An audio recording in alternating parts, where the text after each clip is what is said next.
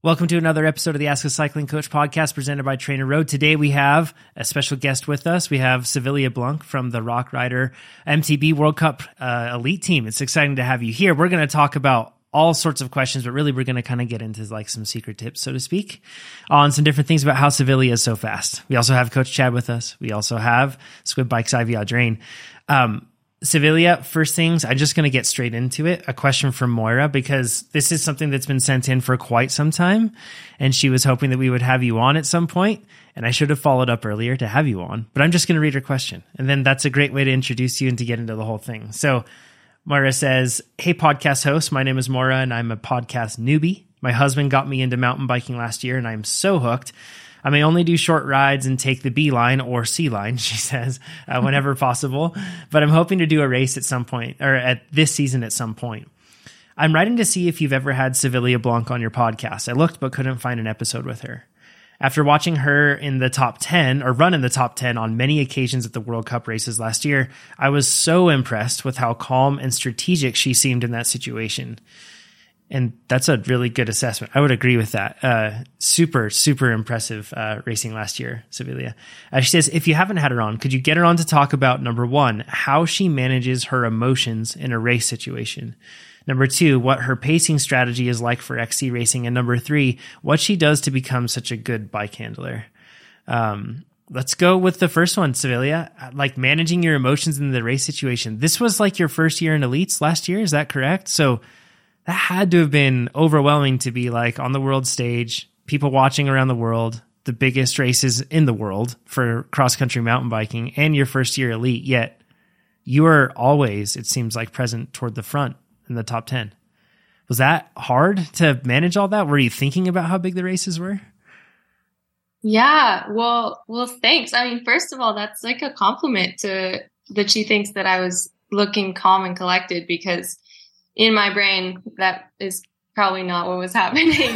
um, but yeah, this last year was like a, a, super big year for me. It was my first year elite racing the World Cups. And um, one thing that I was really kind of battling with the whole season or for the majority of it was my my start position uh, because I didn't have enough points to qualify for short track. I was starting sixth, seventh row for most of the World Cup. So um, that kind of, whenever I think of the like World Cups in the early season, that played such a big role for me because um, I was always starting in the back, and that was a really big part of my strategy going into the race was like how am i going to navigate the chaos in the at the start to get to the front as fast as possible and kind of catch up um, so I was kind of constantly playing catch up and really trying to navigate that, that chaos, which was super frustrating um, a lot of the time, but also a really good lesson that I was kind of learning every every race.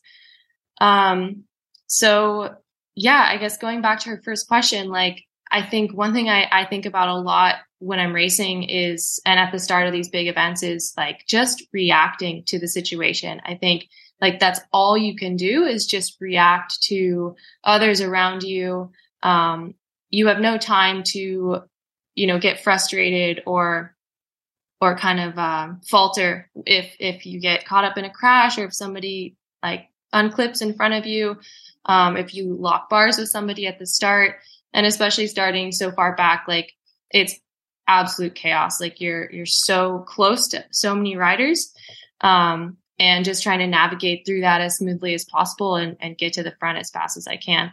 So that was would probably be my biggest one is just react and um, and also really focus on refocusing throughout the race. Like I, I there's a thousand times during a race that I refocus um, because you're constantly like getting having those little distractions come in front of you, uh, whether you know it's like what I explained a rider or um, yeah, usually it's it's your competition like around you, just kind of making your path forward a little bit more challenging.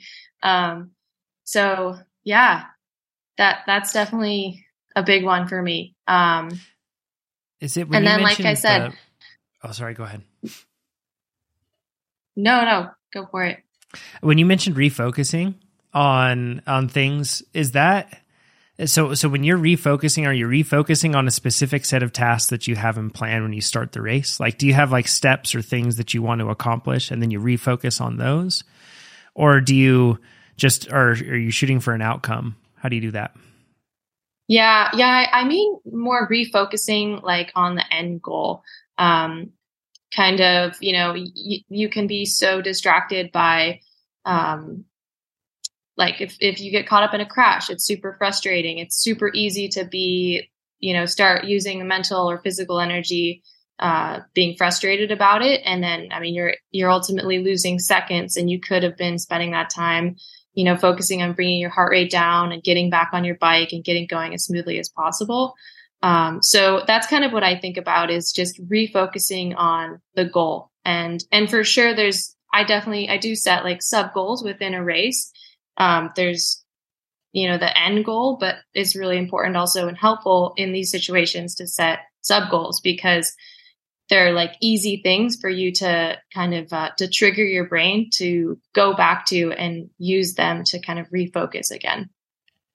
Nice. Yeah i think that's interesting that you mentioned that because ivy and chad i've noticed that with all the really high performing athletes that we've had on particularly the cross country olympic racers with so much chaos um, but it's like that you have accomplished this, accomplished this, and accomplished this, like in order to make that happen. Whereas a lot of us average athletes are just like, I got to win, and if I don't win, like it's all over, and that's that's that's our entire race plan. Um, on the the pacing strategy side of things, I'm I don't know if it's different for short track and cross country, but how have you approached that? Like coming from the back row, or not the back row, but you're definitely not on the on the front row, and that's really tough. And has that changed as you've moved up in your starting order throughout the year? Yeah, yeah, that I mean, you she asked about pacing in the XC races and uh, honestly, I started sixth or seventh row for the majority of the World Cup season. Um, and for me, there really wasn't any pacing strategy. It was just getting to the front as fast as I can. Um, kind of like catching up because you're already behind basically at the start. Um, and basically catching up to the front, going as hard as I can to get there, and then trying to hold that for as long as I can until I blow up. Um, so that was pretty much my strategy. Um, maybe it wasn't the most successful every time. Uh, but I, you know, like I just really didn't have another choice at the back because, uh, you, you can't like take your time and, you know, navigate through the chaos, like, you know, at your own pace. Um, it's really just like getting to the front as fast as possible. Um, and yeah, I had some good starts from the back. Um, was, I mean, honestly, it's, it's 50% luck. Like it's so much about just luck and having, you know, nobody crash in front of you or, um, n- no like big setbacks happen. Uh, but, but yeah, I think that was for me a big one. Um, and then same in the short track, like at, towards the end of the year, I got into, uh, short track in the last two rate, two World Cups of the season. Um, and that was like a game changer. It was super exciting to be to have that opportunity to race for a better start position. Um, and even in the short track, I was lined up like third or fourth row, and that was a huge difference um, compared to to farther back. Like because everyone they line you up, and then with like 30 seconds to go, everyone just kind of budges forward. And um and so then like if you pick a good like little slot maybe you're two and a half rows back or three and a half like um yeah you can kind of like wiggle your way up. Yeah. Is that um with with short track in particular it seems like you is it full gas the whole time? Or when you're racing those ones or is it more tactical? Because it's interesting the women's field is like so competitive. Um, i know the men's field is really competitive too but the women's field has like a huge amount of depth i feel like. Like you go first through 10th and it's kind of like anybody's game. Like anybody could win. Whereas in the men's race it does seem like there's you know maybe two or three that are likely to win and then the rest are quite close. But it, it, are you is it just full gas the whole time? Or are you are people actually pacing in that race too? Yeah the short tracks are pretty much full gas the whole time. And one thing that i i got to race i think just only two of them. And um, i never quite mastered like i always had a a strategy before. Or i was really like thinking about it a lot and then in the race, I just remember like everything happened so fast. Like you think about everything happening faster in a cross country race, but compacted into 20 minutes.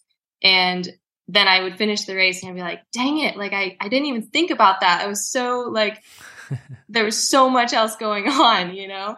Um, but definitely like it starts super hard and then there's, there's laps like halfway through where groups kind of settle um, but only for like 200 meter stretches, you know, not, and then somebody throws an attack again. But it's super tactical and it's really fun when um, you're able to be in that action. And I think for me, I, I wasn't quite there. Uh, I was kind of always like dangling off the back of those packs and just not really playing my, my cards really well. But that's just one thing that in short track especially like experience is so helpful. Um, so every race i was like learning so much and um, you know maybe kind of frustrated at the end for not having like done everything perfectly but that's just racing. Um, so yeah. Yeah this is feels comforting to know that like uh, even you Savilia like you're not like like the rest of us are just flying by the seat of our pants in races you know and hoping everything goes well. Uh, it feels good to know that. On the technical side the last question that Maura asked uh, what you've done to become such a good bike handler um, I don't know if she follows you on social media um, you and then your partner Cole um, Cole always jokes around that like uh, that you ride the technical stuff first to show him what's up um, and how to do things.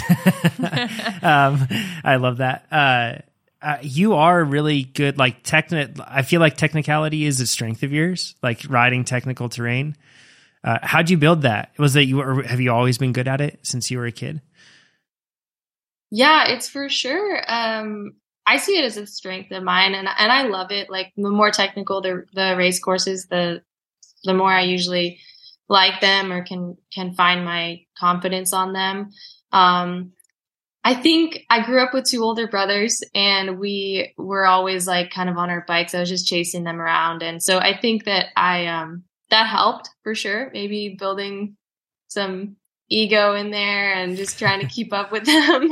Um, but then yeah, really like, especially right now, um, she asked like what I do to kind of maintain that, um, is just riding with, with people who are better than me. And I went to school in Durango at Fort Lewis College and, um, that, that is a time that I can really look back to that I think really helped me develop my, my skills and my confidence because I just had a really good core group of friends who we they just shredded and we would just go out on our mountain bikes and and ride super technical trails. Um, often we'd go down like to the desert for some warmer riding and just ride really technical terrain all day. Um, so now i don't have that ex- ex- exact uh, scenario around me but i really try to first of all train like 90% on my mountain bike. Um,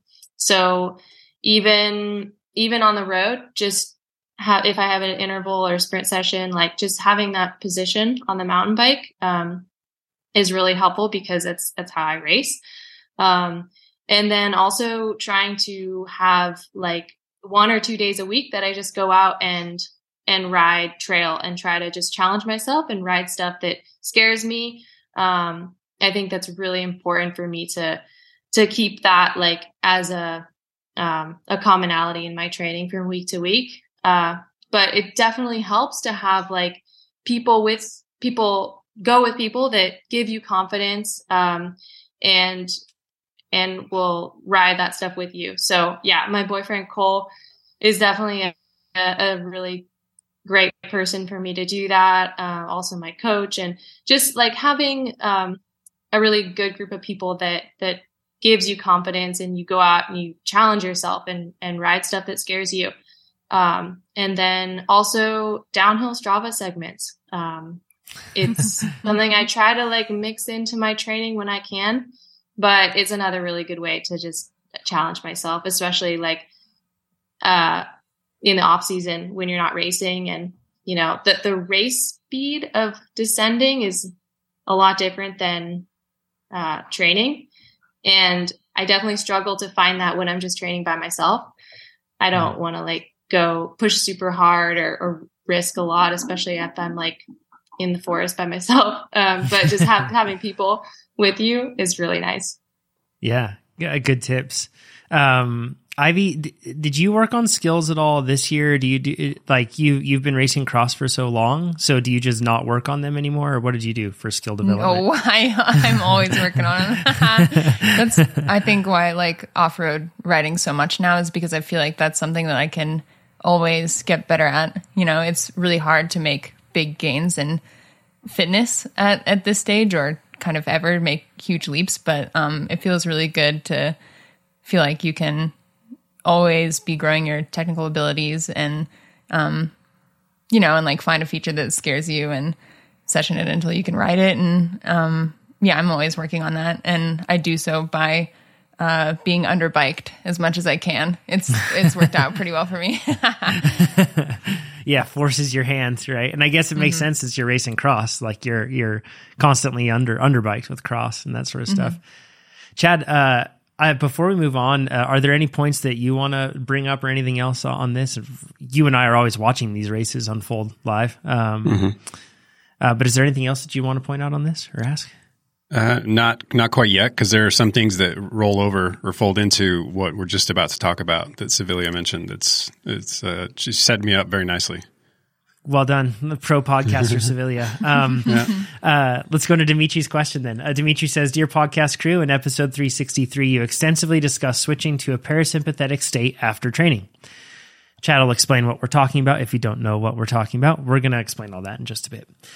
On a related note, I'm very curious to hear your thoughts about favoring a parasympathetic parasympathetic state, and I'm going to screw that up. By the way, every time I say it, uh, during a workout or race, is that possible? Is that something that can be done consciously? Can one stay in a predominantly parasympathetic state during an endurance ride? Or can one transition back to a mostly parasympathetic state in the long recovery valleys of a, of a sprint workout? What about the fleeting recovery periods during Spanish Needle? That's one of our workouts uh, in the Trainer Road catalog. It's uh, one of those on off sort of workouts that you get. It's quite difficult. Um, actually, it sounds a lot like what Savilia did today. So um, Savilia was mentioning that she's going to have track hack uh, throughout the podcast uh, because of the hard workout she did. So um, yeah, there we go. Uh, if that uh, if that is possible, are there ways to favor this transition? And what would be the benefits in doing this? I remember Amber mentioning passing once that she, in passing once that she practiced some habits to enter a relaxed or parasympathetic state during the lulls of a race. I don't believe this is discussed in more detail and would very much appreciate a revisiting of this topic. I believe this may have some big implications toward the number of vol- or toward the total volume an athlete can sustain and the quality of one's workouts. I do believe many of us end up associating training with a sympathetic state and end up stuck there.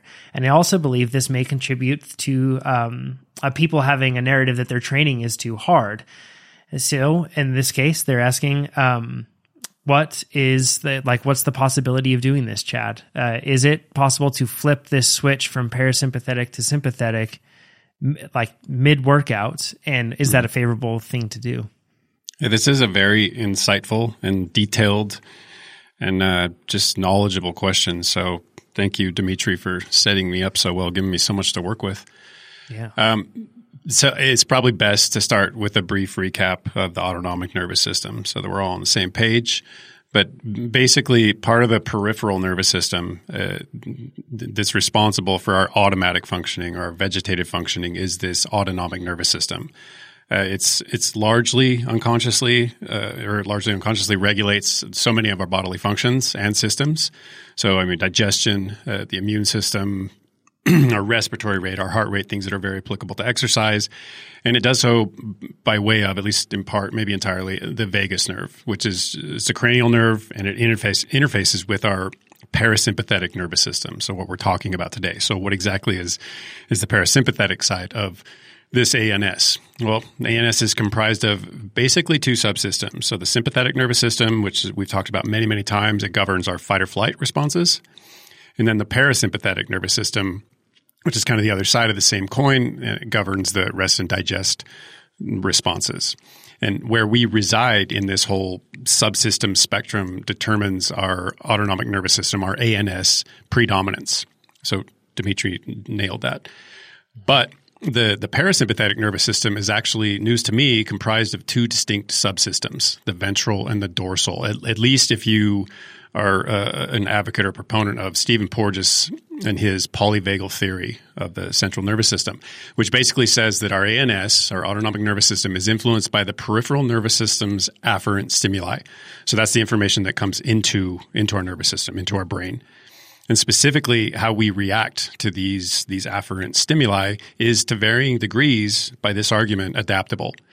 And I linked to the paper because there's a ton more detail. The the neural input that we get from our face muscles and our head muscles and, and all these things it's quite interesting. So if you want to get in the weeds, absolutely take a poke at that. It's it's pretty pretty in depth. We'll but put that the, in the description for people um, for this yeah, podcast on YouTube and everything else. And if you're watching this on YouTube, thumbs up right now. Uh, that would really help. Yeah, Keep going, Chad. Okay, so the, the polyvagal theory, in a nutshell, says that there are three states of the, the nervous system. We and we have more control over them than we might think. So the sympathetic nervous system, again, that's the fight or flight. The dorsal parasympathetic nervous system is, is shut down. That's effectively your deer in headlights sort of response. You just you're overwhelmed by whatever input to the point where you're incapacitated. And then the ventral para, uh, parasympathetic nervous system, so the ventral PNS is is termed the safe and social end of things. And and I find this latter nervous system to be the most interesting and certainly the most relevant to us as endurance athletes. And uh, so, according to this polyvagal theory, that by favoring this state, we experience just improvements across the board better digestion, better immune, immune response, better circulation. We can affect typically favorably our heart rate, our breathing rate. Most importantly, I I argue is that we feel settled, grounded, and we're in a position that we can learn and connect. So essentially, the polyvagal theory's logic is that we can teach ourselves to feel safe, even in situations that are anything but.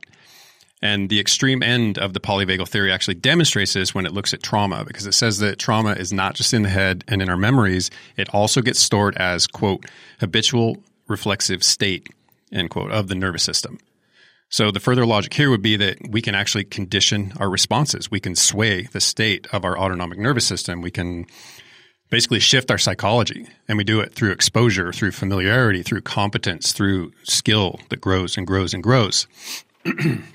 so a relevant question would, would be, and Dimitri basically asks this, can we consciously manipulate our autonomic state?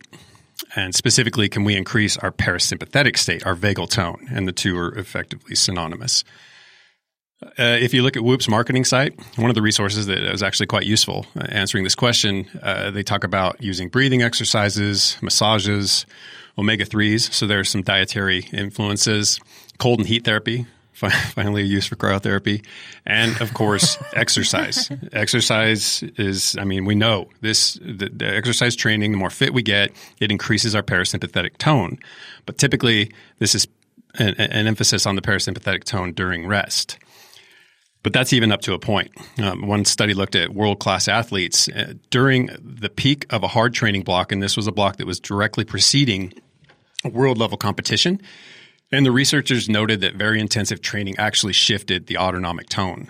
The, the takeaway being is that excessive training can shift the tone, but it's for us to decide if this is favorable because the upside is it sets the stage for for many competitively desirable traits. You know, we, we experience and are ready for wide ranges in heart rate, wide ranges in cardiac output, uh, blood flow redistribution, and muscle perfusion that's highly specific in nature. But clearly, this is not chronically desirable. And this is yet another reason that we peak. We, we can't stay here for long. We start to shift that tone over time, and it absolutely, if, if it's chronically on the sympathetic side of things, you know, we, we, all sorts of bad things start to happen. So, um, c- continuing on with Whoop as a reference, but also a number of other resources, different ways to increase your vagal tone were listed and include, but certainly not, not a comprehensive list, laughing, sex, chanting, gargling and singing, humming, because who knew that the vagus nerve actually runs through the larynx and the pharynx, so we can affect it. Uh, light exposure, all of these are considered manners for increasing our vagal tone. On top of that, there's a focus on gut health. So, use of probiotics, fasting, effective hydration, these are all purportedly things that can influence favorably our vagal tone. So, finally, to, to Dimitri's question, can we transition back to, or at least toward, a sympathetic state? And then my question, when might we want to? So, in terms of pre-race, and, and I peeked at the notes and I saw Savilia has something that's well pre-race. So I'm just going to focus on the bits that are like directly pre-race, like start line advice. Um, one of them is diaphragmatic breathing, and that's, that's, that's it's general, but there's a specific one that I've glommed onto of late that I, I really like. It's five five five five breathing, where you basically inhale for five, hold for five, exhale for five, hold for five. Even one of those ha- has an Im- impact just immediately. It's, it's I don't know. It, it, surprises me every time how simply one of those breaths changes my headspace and, and just how I feel in general. Um, and, and, I do feel that this is perhaps our most accessible pre-race method. And you're standing there on the start line. This could be one of those situations where you try to remove yourself temporarily from the situation, focus on your breathing a bit, and bring yourself back into your to your own head. But uh, that brings me to the contemplation of a particular phenomenon that's uh, it's called co-regulation, and it affects a lot of systems. But in particular, we're talking about the nervous system. So we can consciously or subconsciously take cues from those around us. And this isn't just limited to racing. This is life in general, and it can influence how anxious or calm we'll will end up being. So my advice in a pre-race situation would be try to focus on the those fellow athletes who are manifesting anything you see that is that you know resembles how you want to feel. So mm. you know, don't focus on the nervous, twitchy people, the people who are telling you how not ready for the race they are, or the people who look downright fearful.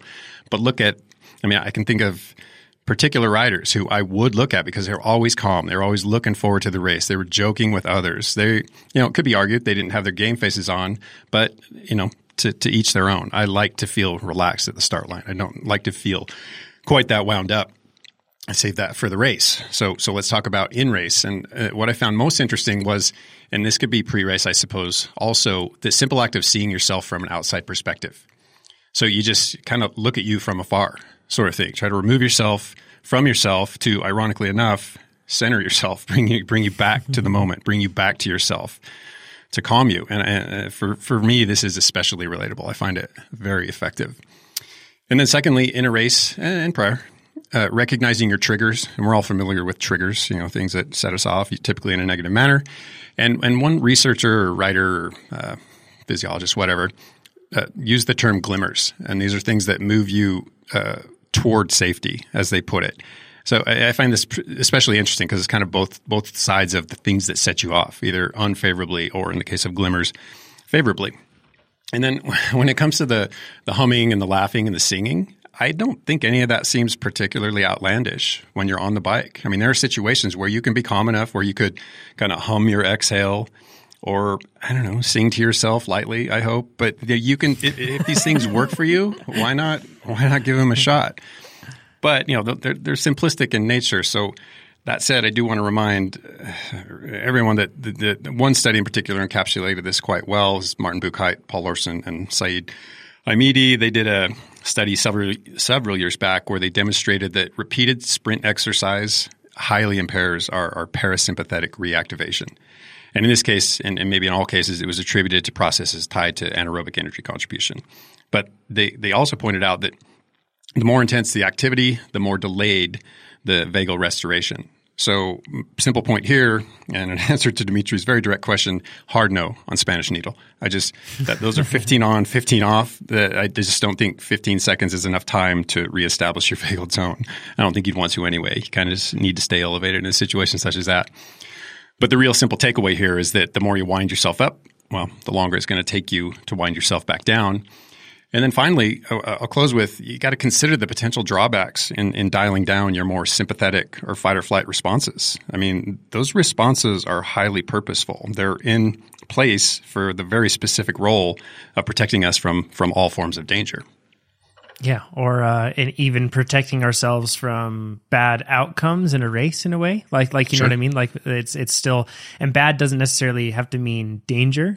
We perceive not achieving whatever the goals we have in the race as a bad outcome, right? Mm-hmm. Uh, and it can your goals, be, uh, your perceived goals for everyone else. If if you feel expectations weighing upon you and you don't live up to those expectations, mm-hmm. which is why I think it's interesting that you mentioned taking cues from uh, others in the race and the state that they're in, and mm-hmm. deciding, you know, who to surround yourself with or who to take cues from in a race scenario. And it made me think about. Um, just like the nature of being on a team and mm. um, being on a team with a director where there's a race plan and um, you know how much stress and anxiety that causes for the whole group going into a race to you know feel the pressure of like this is your role and here's how you know you must execute it and mm-hmm. um, it may, makes me wonder like how many races I messed up. It's got to be high dozens because I sabotage.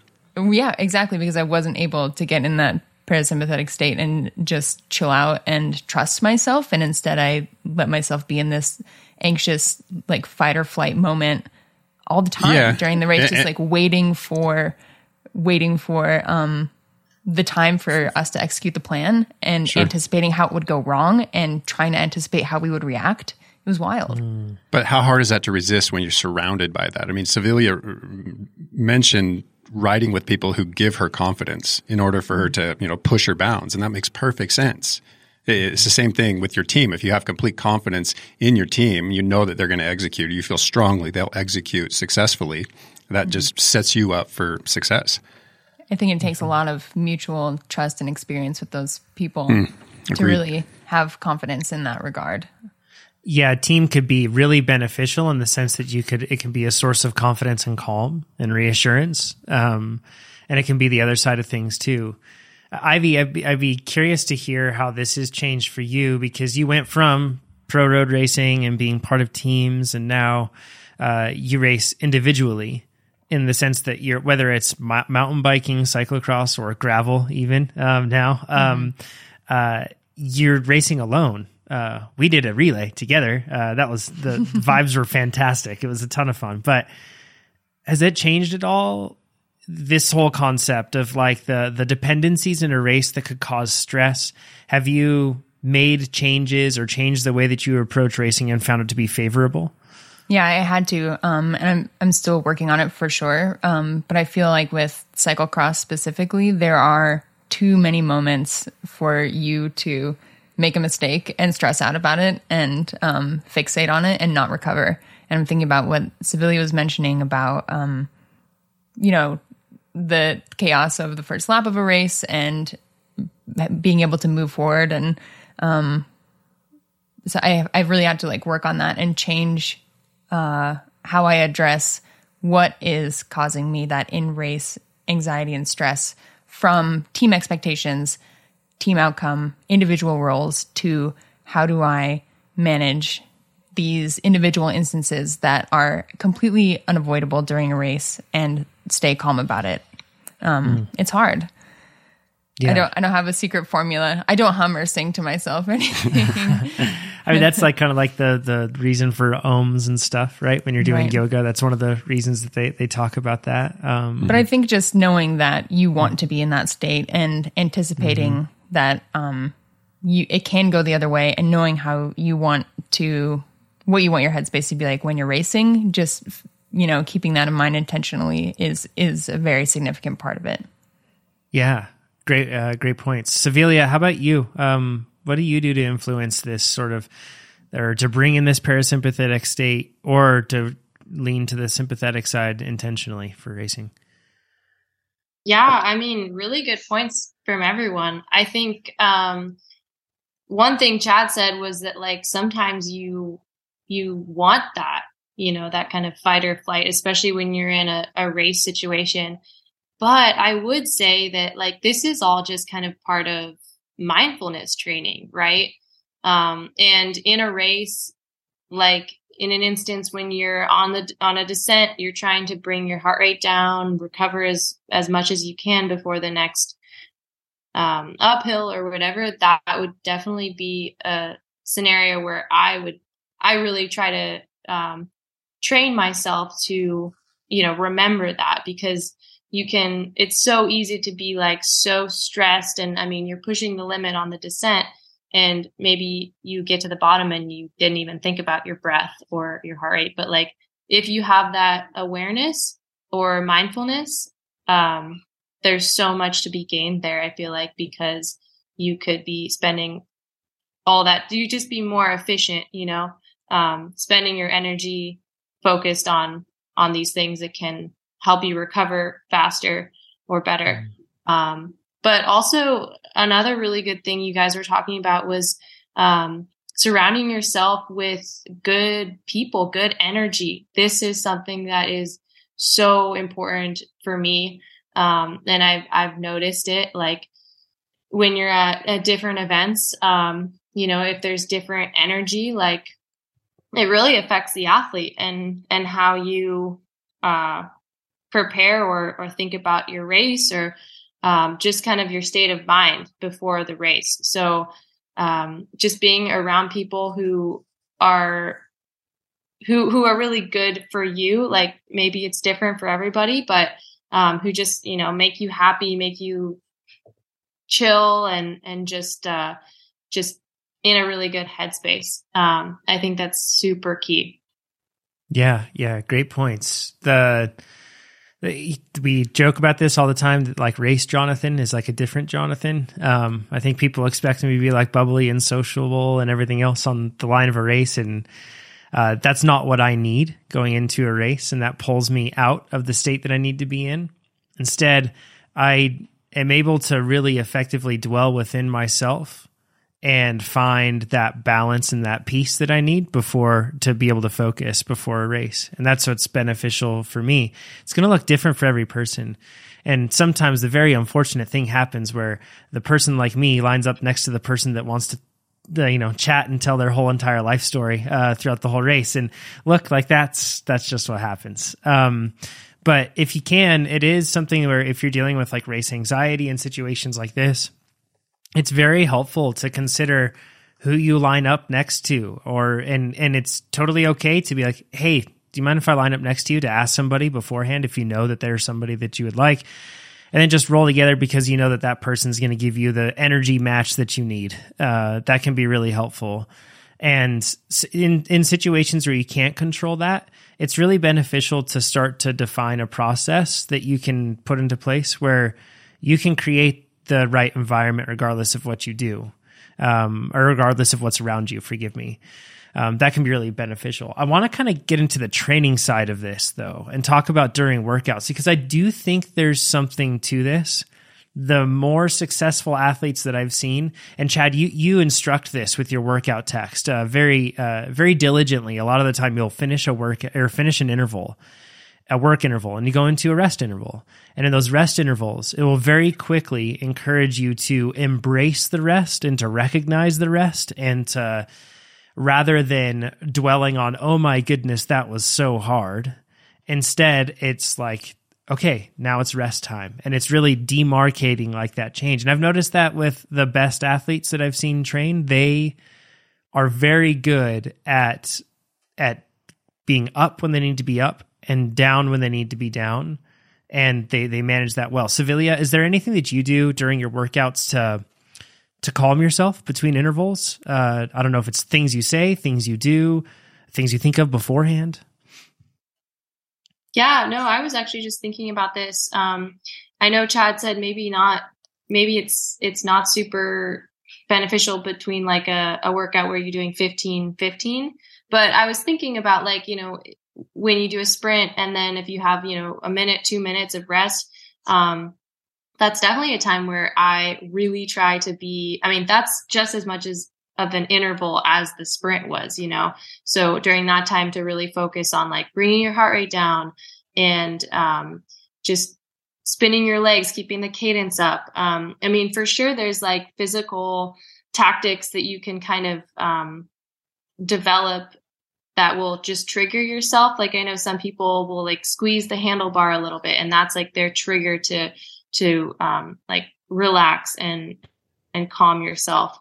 Um, so yeah, I definitely I don't really think I I don't really have any specific um, like physical triggers that I use, but definitely like breathing, heart rate, and really just trying to like take diaphragmatic breaths um, during that the rest period is super super key. But it's hard. Like I think Ivy said, like it's a it's really hard to uh, it's a habit that you need to build and it's it's really difficult. So it takes like a lot of practice and um, repeating it. And so it becomes you know natural for you because you want to make it as easy as possible because when you're in a race you don't want to it's not like an added thing you're you have to do. It it should just be second nature you know? So mm-hmm. it's definitely it takes a lot of uh, yeah mindfulness mm-hmm. that's a good point to imagine being a super anxious person in training and you know practice races or race rides or something and then getting in an actual race scenario and be like okay now i'm going to assign this to myself that i want to be in this state. Like not a good strategy. No. Along those lines though i've uh, i bet a lot of people listening or, or re- will relate to this like you're uh, having a hard time at work or at home with your family or in your personal life in one way or another and then you're doing your interval workout. And as soon as you're done, like it's easy to focus on the work during the work interval, but then as soon as you're done, it's also really easy to during those rest intervals to revisit ruminating over the stress in your life. I've had days where I do that and my performance potential drops substantially where it's like like on Thursdays, for example, when we do the podcast live, that sort of thing, it takes a lot of energy from me. And then afterward, I review every single podcast that we record, and so I'm, I have a list of things that we want to do. And when I don't do a great job, then I'm I'm really thinking about what I want to do, and I also struggle with feeling bad about that. And I think, man, I'm really upset at myself, and I need to change that. That's something that I'm working on. When that transcends the normal living space into my workouts, and when that is my headspace during rest intervals, I don't have the mental fortitude during the proximate work intervals that I would normally have to be able to actually, you know, stress my body to the point that it needs to make adaptations and improvements, right? So that either means I just don't get much from the workout. It's like water bouncing off a wet sponge, or I just can't do the workout. And this is something that I think a lot of us probably deal with. Like life is hard in different ways, and then we add training on top of it. Uh, and one thing that I have found really helpful is before I go out and do my workout, if I have something that's really difficult, I don't know, this works for me. Maybe I'm simple brain, but I I write down my concerns beforehand. I like physically write them down on a pad and then I leave them there. And then I go out and I do my workout and I try to just completely disconnect from that space. And then when I'm done, I can and I can tell myself, "Hey, the problems are back there. You wrote them down. They're back there. They're at home. I can come back to them at another point. Um, don't don't worry about them now. It's okay. You can't change them right now. Just focus on what you can do right now with the workout. So that's something that's been really helpful for me. Um, in in between those ones, the the Chad, you also and Savilia, you mentioned diaphragmatic breathing. That like making sure that you get deep breaths after an interval is hugely helpful. And that's something you always comment on in your workout text too, Chad. It's reminding people to belly breathe instead of the shallow, tight shoulder breaths that we take. Uh, that's a huge, a huge effect. And it's funny. I never like look at my heart rate during an interval, but during a rest interval, I almost hmm. always do. Uh, because that's when I look at it more than anything. And it's because I am actively focusing on that with the intent of driving it down through relaxation, right? Um, and that's another thing that that kind of helps me. Ivy, do you have anything that you use amidst like cyclocross too? Because you don't only have in cyclocross, you have the chaos of all the different elements that you're riding through, whether it's sand, off cambers, ruts, and mud, run ups, uh, mm-hmm. the chaos from the crowd, all that stuff. But it, uh, do you do anything mid race or mid workout to calm Fire, yourself? Fireball hand ups. Fireball. Fireball. Yeah. That's a reference to last week's uh, podcast episode. Yeah. Yeah. Uh, yeah, I do. And um, for me, it's really it's really simple. It's just a big, big deep breath um, that keeps me from doing those shy, uh, sorry, tight, shallow um, upper breaths that you were talking about. Um, and I need to do it so much in cyclocross because of the way that courses are segmented and to really dissect each feature from one another. If I don't um, refocus and snap out of whatever stressful state I was in because of a sand section or um, a run up or a tricky descent, um, I can't effectively address the next one. Um, mm. So that's my strategy in cyclocross. Nice. Chad, do you have any uh, tips that you've done? You've with so many crits in particular that you've raced where it's like attacks and counterattacks nonstop and how to mm-hmm. stay calm amidst all that. Yeah, I think the reason I harp so much on the pre-race or uh, at the line sort of recommendations is because that's what set me up best. So if I didn't have my head on straight starting the race, it was really hard to get it on straight in the midst of the race. So if I come into it feeling good, if I can you know, keep my mood light and keep myself, you know, uh, again out of myself but within myself, and uh, talk to the right people, and uh, just just feel ready in, in a number of ways going into a race. Everything seemed to kind of head the direction I wanted it to. Mm-hmm. Uh, but you know, there, there are too many times you could you line up, and for whatever reason, you just didn't have it on the day, and and it's such a hard thing to turn around. So I, it, has got to be it's got to be there from the start, or I'm kind of basically setting myself up to fail. Yeah. There are two mountain bike tips I want to give out in particular uh, for cross country racing, especially. So, if you watch riders like uh, Richie Rude is a really good example of this, the enduro world champ, also TrainerRoad user, super awesome um, podcast listener. But uh, when Richie is descending, uh, that that that man can descend with violence like unheard of. Uh, like what he can do through stuff is just impressive. But if you watch him in between anything that's technical, he is in. It's it's like a total change in his body position, and he does two different things that I think are really helpful. Number one he sits when he can. And that's something that I feel like in particular we don't do enough on the cross country side. Like you can drop that dropper and you can sit down and oh my gosh, it just feels amazing. Uh, because in a descent, we don't always have to be on.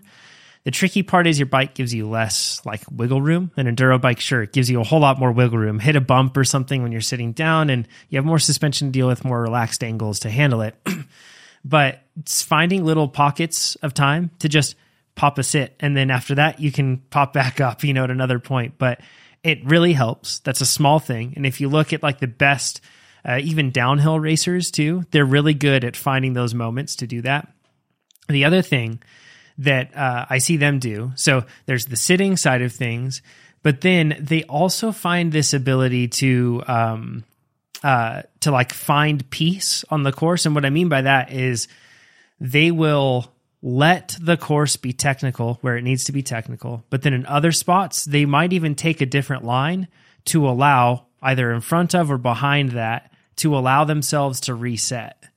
And this is something where us mountain bikers, we can get caught up in, we're really focused on the A line. So, really tense coming into the A line, then we're tense coming out of the A line. How about after that, you at least find a spot to like, okay, so after this technical thing, where am I going to reset? Like, where am I going to take the breath, relax my shoulders, maybe straighten up the legs, and and kind of do that hinged, high hinged position that you see uh, pro racers like Savilia do when they're descending and not going over something super technical. Like, where are you actually going to take the break? And that's a really helpful thing if you are planning your breaks as much as you're, and I say breaks as in like a rest if you're planning those amidst chaos, just as you're planning on when you're going to set up for something technical, uh, then that's going to be once again, if you add it all up over the course of the race, you might get 15 to 20 seconds of rest over the course of the race that you wouldn't have otherwise. Um, small little things that can go a long ways um, that we can learn from the pros. So I bet there's a lot of other things we do subconsciously that like, and that particularly pro athletes do that we don't even identify, right, Chad, that help us get uh, that in push us more toward that parasympathetic side of things amidst mm-hmm. chaos mm-hmm. in a race. Yeah, because it's necessary. So I think it, it, it, takes shape whether you recognize it or not. I just think you give yourself an advantage if you do recognize it. Yeah, absolutely. Super interesting question. Thanks, Dimitri. Um, I dig it. Okay, this one's from Erica. Uh, very appropriate having uh, having Savilia here. If you ever have a currently racing World Cup XC Pro on, we do. Uh, can you ask them how they approach racing a cross country or a short track race and then a cross country race within 48 hours? What is their nutrition and training like before and in between? And how do they manage their ambitions or motivations after surprising results, good or bad, in short track? So that's a uh, first things our first question with this one, Savilia.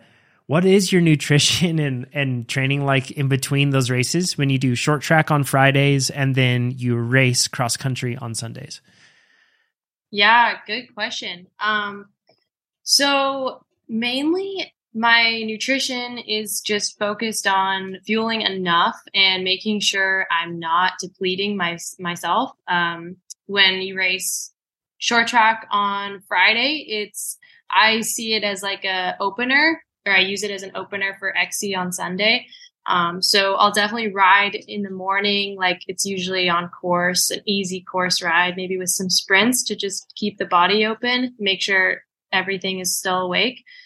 Um, and then fueling like breakfast, small lunch, and then pre-race meal. Um, and then our race is quite late. It's like 5:30 in the in the evening. Um, so get ready for that race and then uh, recovery, like super focused on recovery, using all these these little tactics that we just talked about with the parasympathetic nervous system. Um, just to like, yeah, relax as much as possible. It's really hard to sleep usually that night because you're so jacked up on caffeine and adrenaline.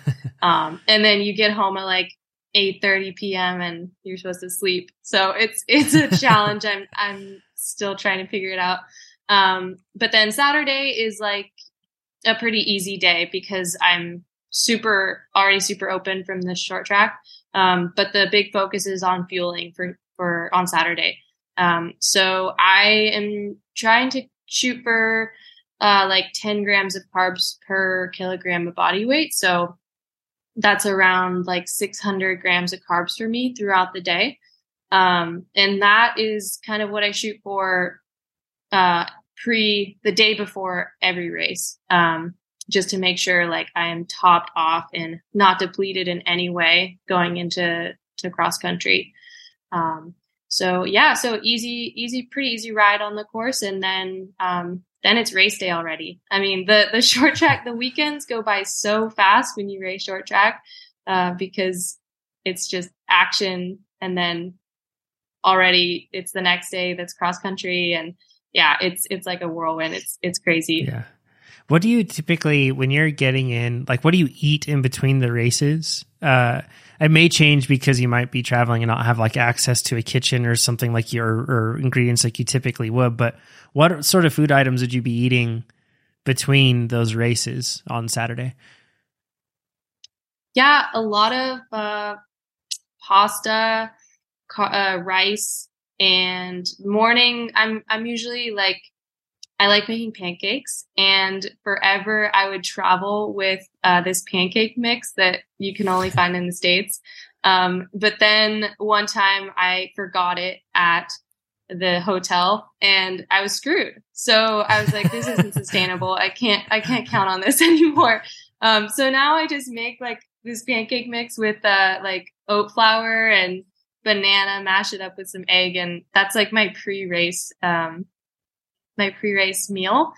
And also breakfast, like for Saturday morning. I don't know. I, I love pancakes, so I do that a lot. And then rice. Yeah, I try to keep like the my fat um, to a minimum on those pre race or just around the racing because it just will slow down the process um, and it'll make me feel fuller and then I am I'm too full to eat the carbs that I actually need. Uh, so yeah, definitely like pretty, pretty not super exciting meals, but definitely pasta and rice is just high carb and bread, nice. anything. yeah. It, I, like- it, I don't, it's not, I don't make it too complicated. Um, and in every country, like you have access to different sort of stuff. So I really tried to become like more and more relaxed about it over the years because it's just different uh, in every country. And um, yeah, you can't always get exactly what you eat at home, but it's all the same thing, you know. Krusteaz needs to go global for pancakes. um, they should sponsor mountain bikers. Seriously, the amount of uh, or, or at cyclists. least Keegan. Yeah, yeah, that's true. Although that might bankrupt them with the amount of uh, pancake mix that guy eats. Um, Ivy, this is not too distant, and we're gonna get back to like the dealing with the results, bad or good thing, but I wanted to ask you, Ivy, uh, with your experience with road racing and then cyclocross, because cyclocross many times have day has like back to back sort of racing scenarios. Mm-hmm. Uh, what do you try to eat uh, in between races like that?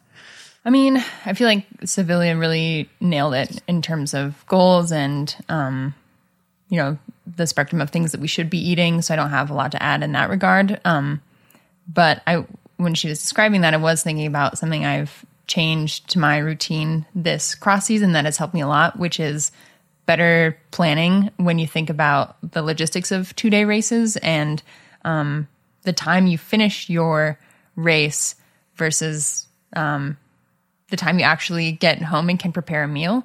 And so I have this like silly little lunchbox or Tupperware that I travel with and make sure that I'm, um, that's something that I added this season that has helped me a lot to make sure that I'm planning and have some foresight to see that like all right by the time we finish and wash the bikes and load up and drive back to our hotel or airbnb or whatever it's going to be several hours potentially. Um, and so making sure that i don't ever let myself get in that depleted state and and always plan on having good high quality carbs and food around um, in some degree has helped me a lot nice Good approach. Lunch boxes. Um, uh, we all we all need them. Even when we were kids, we still need them. Um, what about dealing with the results when short track doesn't go well, Savilia? How do you reset for the race? And then on the other side, if it goes really well, um, how do you manage those emotions and everything going into cross country? Yeah, well, for me, short track was always like uh, super exciting. And the when I finally had enough points to to get into short track, it was I really felt like I had nothing to lose because even a, a bad result in short track would be like a fourth row call up on Sunday, and that was better than what I had before. So um, I really felt like, and I raced like I had nothing to lose, and I think that that was um, a really good mindset, at least for me to have, because it just gave me like confidence. Um, and yeah, I mean, XCO is, is, it feels like a different, it's a, just a different day, a different event. Like I remember the last, uh, the last short track of the season this past year in Val and it was Friday evening and it just felt like a party kind of everyone was there and excited and like just kind of a little bit more relaxed. You have you feel like the vibe is a little bit more relaxed than XC. Um, and so yeah, Sunday is just a, a, a new it's it's just a different day. It's a different race. Um, and everybody has different goals. I think people focus a lot more on XC and some people at Worlds like didn't even race the short track um, and focus on the cross country. So it's it's a different it's a different event. But for me, I I really just felt like I had nothing to lose um, because I would have had a better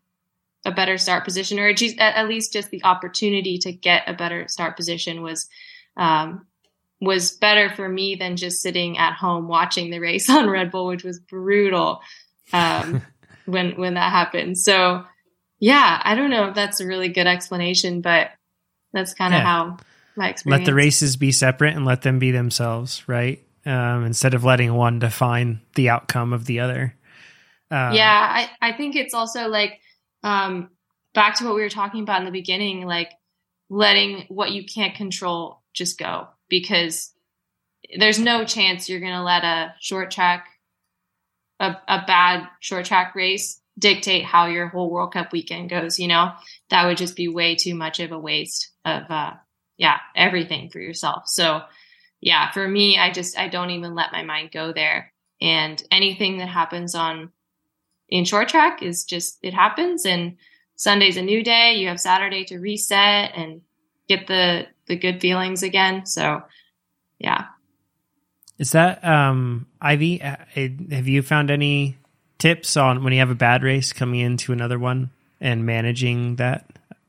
Yeah, definitely. Um, I think it's important to let yourself acknowledge when you have a bad race, and there's a really distinctive line between acknowledging something that is maybe setting you back a little bit or preventing you from performing at that time in your in your stage of training and racing versus letting it completely debilitate you and prevent you from trying again.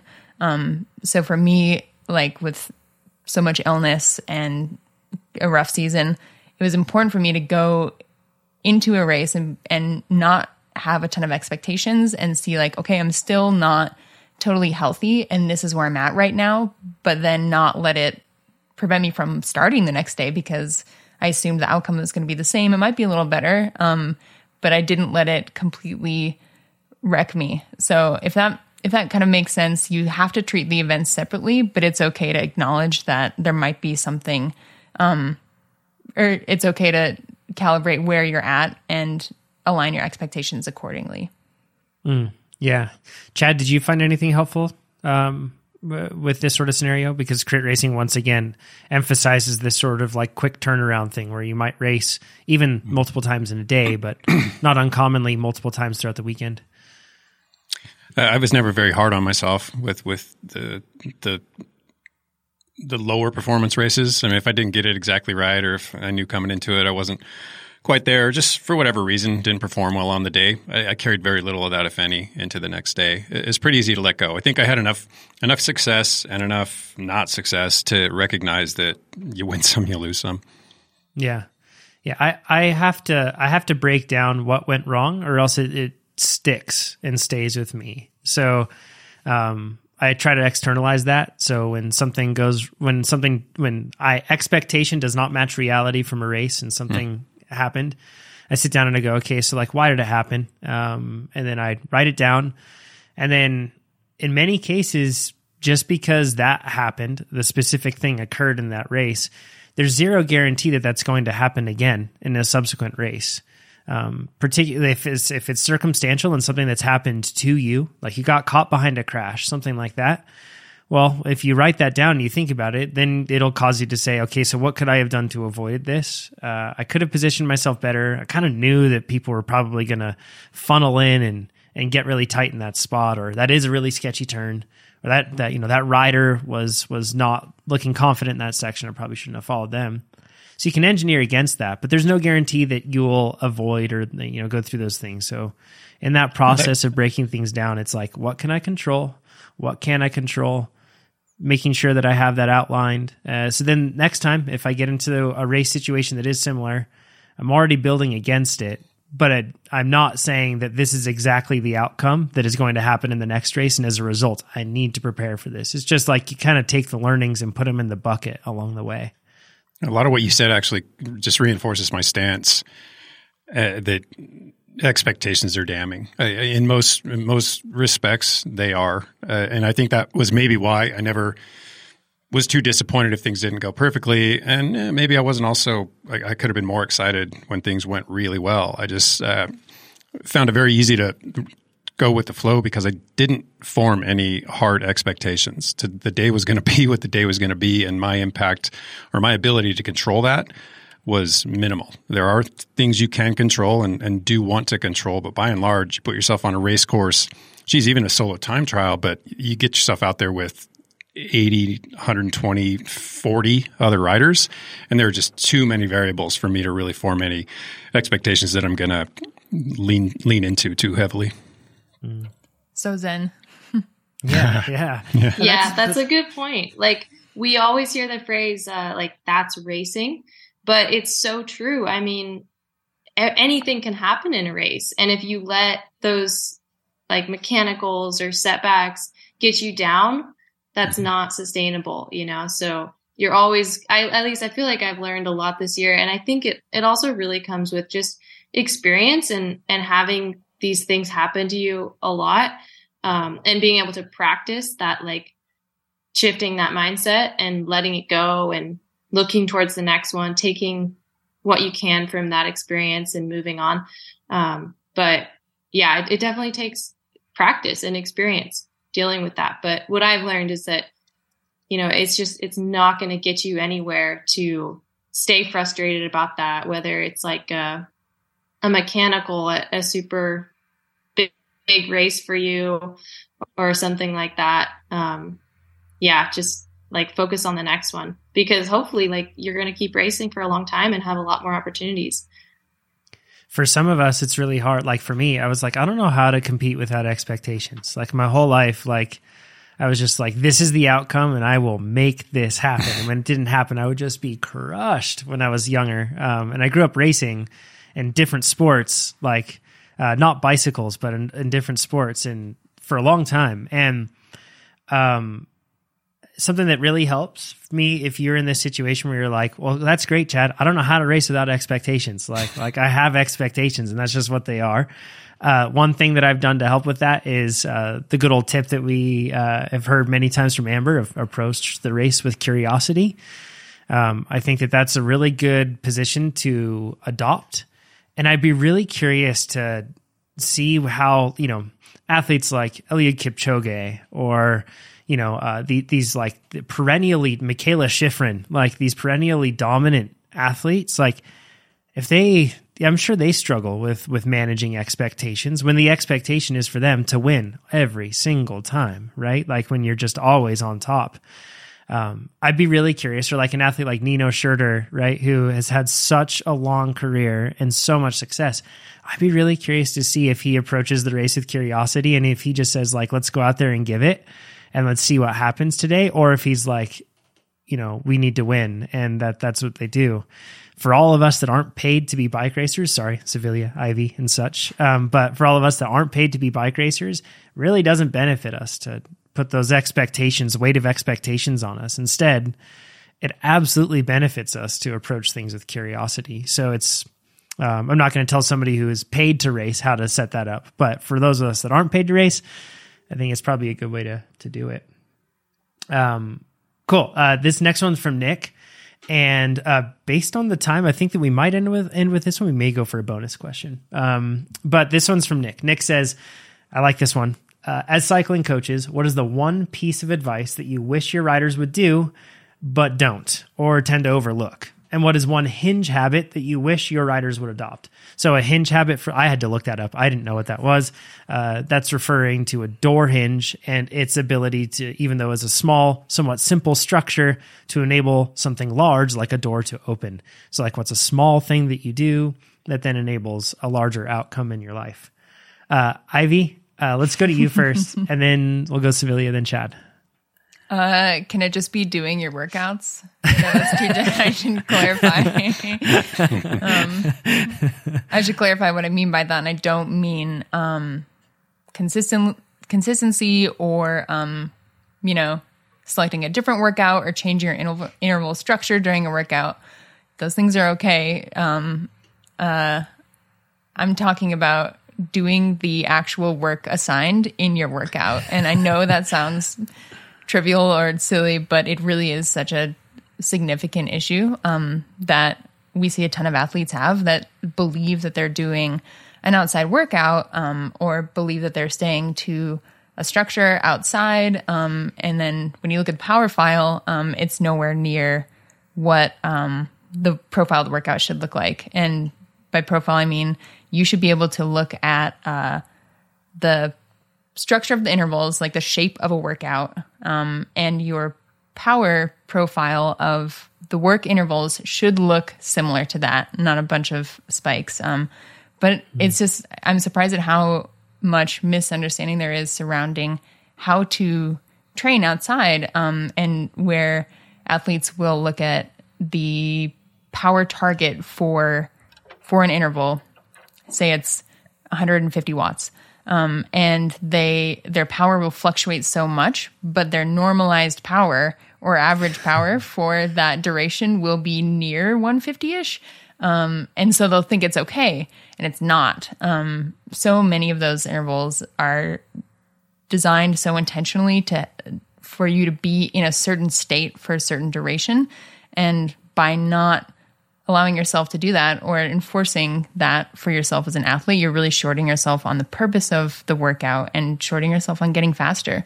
Um, so the hinge habit that I wish they would adopt is, um, you know, look very closely at what your outside workouts or just your workouts look like and and you know check yourself to see if you're actually doing the work before you focus on things like oh my gosh my ftp is set two watts too high or too low or you know or um i'm not getting the right volume in this way or that way and they don't look at this like really more pivotal part of training um, that can have such a big impact Well said, Ivy. And like, uh, who knew that Z2 had like a 450 watt range to it? Um, that's like, I feel so bad because there are absolutely form athletes that um, I've I've helped with this that will think I'm doxing them right now. It's not just you. I promise. There are many. There are many of many athletes Oh, yeah. that suffer from this. totally. Uh, it's a it's a really good point though. Like if you and and Ivy in most cases, it seems like we see this with athletes that are like like in particular, it seems problematic on the easier days, the days that were supposed to be easy. Um, and I think that a lot of us take a lot of creative liberty in interpreting what Z two means or like endurance means. We're like, yeah, it's an endurance day, which if we're honest with ourselves, a lot of the time we we are actually saying it's a day where I get to ride however I want to ride, and that's not what it is. Because if we want to ride however we want to ride, if somebody passes us or we see a rider in front of us and we can't help but chase that carrot, that's how you want to ride. Uh, if you uh, are going up this like climb and you're really tempted to just surge up the climb for one reason or another, uh, KOMs, you know, riding with friends, maybe chasing another carrot, just looking cool. I don't know. Uh, then once again, that's riding how you want to ride, but that's not uh, riding in endurance. And then the same thing about just coasting around and going really easy when really the day, the intent of the day is to keep you pedaling. Like, and you don't have to be setting the world on fire, but stay pedaling. And all those things really, like, it's all intentional. Yeah. Yeah. Great point, Ivy. Uh, Savilia, what's one thing, and it's gone dark there in Girona. We can still see you though, thank goodness. Um, what's what's something that you wish or that you think athletes could do that would benefit from? Like, like what's that one thing? Yeah, well, mine is like slightly different than Ivy's, but they're they're related. They're for sure connected. Um, but it's it's recovering, resting, like making sure you just recovering after your workouts, after doing what Ivy just explained, um, and then just resting. I mean, I feel like there's so many young athletes, and I was such I I was so one of the one of these people who would just you know after your workout you like you feel like you need to do stretching and rolling and massage gun and and core and what you really should be doing is just chilling like resting and letting your body adapt and recover from that workout and not just like killing yourself with more um more stretching and stuff. I i typically like will do all of that like my stretching routine or whatever um like a day after a hard workout or a hard session. Um but i think that it's it's like such a common misconception kind of that all of those things like the yoga the stretching the rolling is is like good which it is but in in moderation i guess is what i'm trying to say um and really just not to overlook letting your body just recover and chill and adapt to the training. And I think it's it's um yeah, it happens a lot and I I used to be very much one of these people. um, and it's been it's hard. It's like it's taken me like years to um to kind of understand. So Yeah. really important. Uh, great, great advice. Yeah, if you added up all the time that you would spend with like uh, between ice baths, recovery boots, massage guns, yoga, stretching, foam rolling, uh, massage, like all those things, if you add them all up, you have zero time to do anything. it's kind of crazy. Um, Chad, how about you? What's one thing that you wish athletes would do? Mm, I, I, think I've been a coach in some capacity for far too long to have just one. So I've got a bunch of them, but uh, I'll, I'll, I'll, whittle it down, especially considering Ivy already covered a biting workout prescription because that's huge. Savilia just touched on recovery and its importance and how recovery should be recovery. And uh, these days, and this is I'm going to crib it from somebody else. Just just Amber's advice not to diet on the bike, and that that's that's huge. It's absolutely huge. And, and, man, that's a tough hurdle for a lot of people to clear. Just can't seem to get that straight. And, and, it still happens. And I watch it happen all the time. And I hear complaints about how workouts go and how performance is tanking. And 99% of the time comes right back to nutrition. That's, that's the one thing they're not getting right. Um, and then just one more, if you'll allow it, is uh, it kind of ties to what what Ivy said too by getting too hung up on the details, uh, some of the details of the workout, and being perfectly in the zone, being uh, having your FTP set exactly correctly. You're never going to have that for what it's worth. So cut yourself some slack. Give yourself a ten percent buffer. I like the idea of being ninety percent right ninety percent of the time, and, and that, that gives you enough slack, but not not so much that you can derail, but definitely enough that you can you know, just focus on what's important, and that's getting it mostly right most of the time. Nice, good ones. Uh, adding to the rest of these and understanding that hopefully you all can accept this as a body of work that instead of them being mutually exclusive in any ways, they're all very good. Uh, is do less, but do that less well. And what I or that doesn't sound right, but what I mean is do less people always think, and it's logical to our brains, that the way to get faster is to do more. But I think that for the majority of us, particularly those of us with with um, typical lives with a lot of different depend, uh, you know, like um, dependence in our lives and dependencies, everything else, it's way better to do less training, but to nail that training really well. And that allows, like Savilia said, for us to be able to recover a bit more rather than trying to fill you know, if you have six uh, available hours in the week, what if instead you just filled it with three to four hours and instead then you took the two to three that you had extra and you made those recovery hours? Like you didn't just leave them to be filled with something else but you intentionally made them recovery hours. How great would that be? Like probably bring a lot of your life into balance and symmetry as well outside of just the bike. Um, so I, I see this commonly. Athletes always seek to do more when they should instead seek to do less and do that smaller amount very well. Um, hit your marks very well, check all those boxes, and instead you'll get like a much bigger outcome from it. Um, the last thing that, and I would say on the lines of nutrition is I wish that it's like two things. I wish that people would focus on carbs more than electrolytes. I see a lot of people like really focusing on electrolytes and like, well, I don't know if I want to take in carbs because then what am I going to do about my electrolytes? And and honestly, if you're looking at performance limiters, chances are the limiter that's really holding you back from ideal performance is carbs over electrolytes.